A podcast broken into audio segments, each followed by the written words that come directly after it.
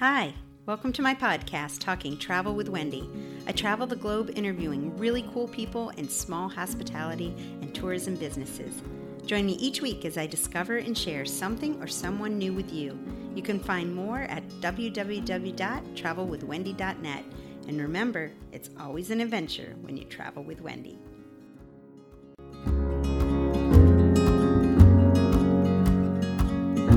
Hi, welcome back. Today I'm going to talk about touring around Italy. This past December, I had the opportunity to tour around Italy. I grabbed a few friends and we decided to visit several destinations that we hadn't seen before. My friend Kelly lives in Germany, and since I was visiting my daughter Katie there, uh, we decided to start there. Candy just moved to Italy and she would join us in Milan, and we would begin from the north. None of us had been to Lago di Maggiore or Lake Maggiore, Montepulciano, or Vicenza. We also wanted to visit our friends in Piemonte who we hadn't seen since COVID started. So here's how we did it and how you can too. I like to travel and stay at unique B&Bs or boutique hotels, sometimes apartments because I feel more like a local. So I've included where we stayed, some good eats, wine information, shopping, and more. Here's a travel tip you need to know before you go if you're traveling by car. Whether you fly into Switzerland or Munich, you'll need a vignette for your car. Vignettes are a country toll charge. You'll need to purchase this in advance and place it in the front window prior to driving through the border crossing. If you're renting a car, be sure to tell the rental car company they may add the vignette to your rental. It's about 40 Swiss francs or 45 euros. We needed one for Austria as well, and the Austrian vignettes can be purchased at gas stations prior to crossing a border. You'll definitely want to do this before crossing over. That sounded bad. Austrian vignettes are for seven to ten days. You can also purchase an annual pass if you're touring around Europe for an extended period of time. So, you definitely want to do that. I've included some of the links in the description below. So let's begin the itinerary. Our first stop was Lago di Maggiore or Lake Maggiore in the town of Verbania. So Kelly and I took off from Germany, made our way through Switzerland. Austria at the time had closed its borders for transit because of COVID restrictions, so we just changed our route a bit and went through Switzerland. No worries. Lake Maggiore was quite a surprise for me. I've been to Bellagio and Lake Como quite a bit, and I've toured Varenna and Menaggio with my small groups, and they're both stunning. It's everything George Clooney says and more.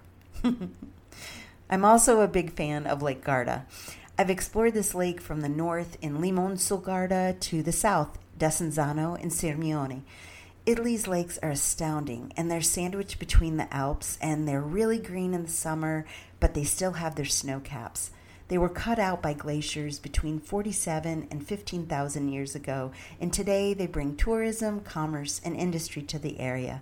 They're unforgettable and breathtaking. I definitely recommend a must see. We arrived on a Sunday in Verbania just in time for their holiday festival. Verbania is located on the western shore to the south of the lake and is one of the most visited towns on Lake Maggiore. Shops were open and COVID safe. To find out more about traveling through Italy and Europe, check out my latest blog and vlog. It's called European Travel Tips 2022. I have a lot of travel tips in there to know before you go or even to start planning. So, first up, let's talk about the cool digs we stayed in and the accommodations in Verbania. It's called the Hotel Casa Camilla. This is just off the main promenade of town, and we were within walking distance of the old town, the harbor, the cool architecture, shops, and restaurants. We met owner and operator Ivan Arbutello, who was super sweet and delightful, and I've included more in the interview that you can see in the upcoming vlog on my YouTube channel. The links will be below. Verbania is a lovely city to walk around and explore. I've included several photographs in the blog, and you can walk through the town in the upcoming vlog as well. Church bells were ringing throughout the day, and thankfully we arrived mid afternoon, so we had plenty of daylight and early evening to explore. I wish we would have stayed longer, maybe next time for sure. There are three islands and two islets between Verbania and Stresa to the south as well. Isola Bella is the island most visited, and these are definitely on my must see next list. Ivan hooked us up with dinner reservations at Ristorante La Latteria, one of their partner businesses. It was super delicioso and close to our accommodations. We enjoyed some puntarelli, which is chicory with fried cheese and anchovies. Puntarelli was grilled and sauteed in olive oil and served with a fried mozzarella ball. It is considered a winter vegetable in Italy and it actually comes from the Romano or Rome region. I imagine the Roman soldiers brought a lot of dishes with them along their travels north. In keeping with my vegetarian attempts while traveling, I also enjoyed some four cheese gnocchi, and Kelly had some pasta with ragu. We had a lovely, lovely night, and after dinner, we decided to walk around town and explore. We found some lovely shops with clothing, leather goods, shoes, meats and cheeses, art, and bakeries. But as darkness started to set in, we made our way back to the Hotel Casa Camilla. And after a very full first day back in Italy, knowing it had come to an end, we were heading to Milan tomorrow to pick up our girl Candy. Here's another travel tip. Before you arrive at your destination or hotel or Airbnb, etc., ask questions of your host. Where should we eat? Would you mind making reservations? Take the stress out of your planning and ask for help ahead of time. Hosts have never steered me wrong, and they truly want you to have an amazing, memorable experience. After picking up Candy at the Malpensa airport in Milan, we made our way to Piemonte. This stop in Piemonte was going to be a reunion. If you followed me for half a second, you know how much I love this region of Italy. Maybe it's because I was a Northern American girl. I grew up in Northern New York in the Adirondacks, but I am partial to lush farmlands and rolling mountains and just remind me of my youth.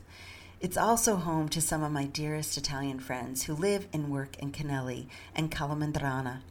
After almost two years of COVID, we were all ready to see our friends again. Calamandrana is where I stay when I am anywhere near Asti or the Alba region. I must visit and stay with Denise and David, who own the B&B Che Piasi. I have brought possibly a dozen small groups and families to stay with my sweet Piemontese friends.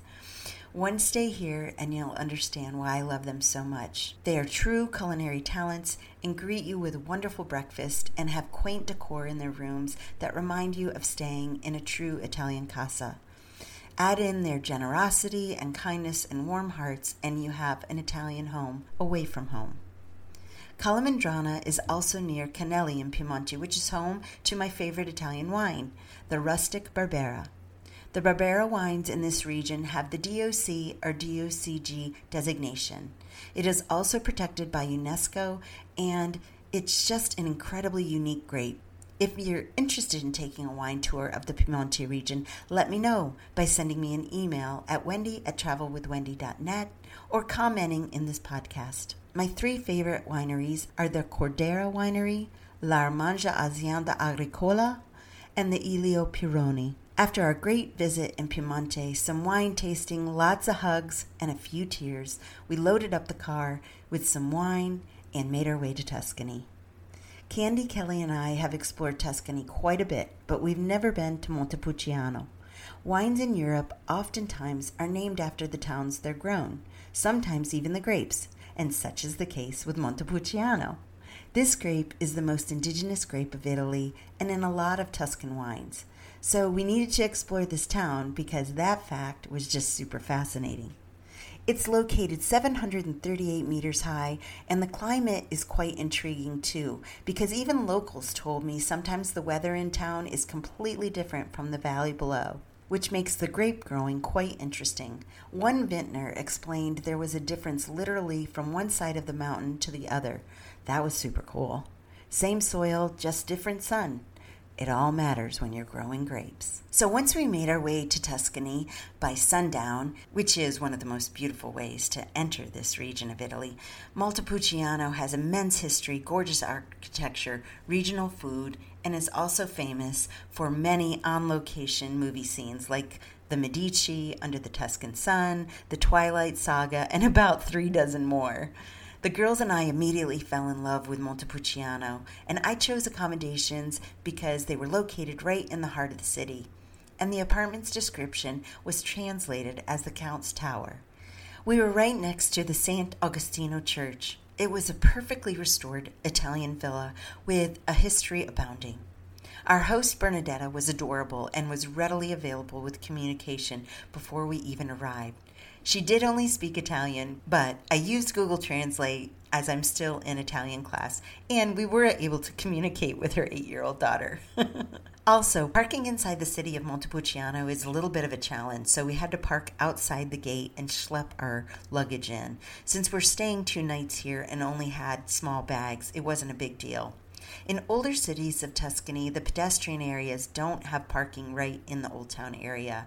You may see a few cars traveling on them, but it is mostly the tourist buses or the carabinieri, which is the police, and sometimes residents.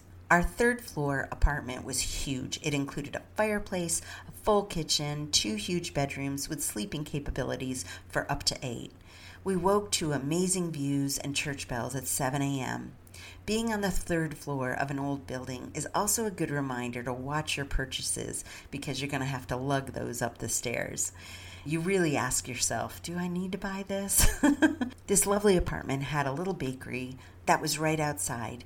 One of the highlights for visiting Italy is the great coffee and cappuccino, and make sure you try some Italian pastries as well. So we didn't feel the pressure to get up every morning and make our coffee because this was right there and so good. Thankfully, all the shops were open and store owners were happy to see us too.